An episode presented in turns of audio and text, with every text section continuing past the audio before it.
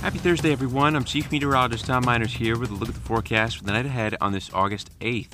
Scattered showers are possible this evening and overnight, but the threat for any severe weather remains low.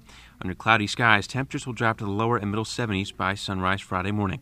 Scattered thunderstorms may return tomorrow, so stay with WBBJ 7 Eyewitness News for the hour by hour forecast and keep up with Storm Team Weather online too for more updates.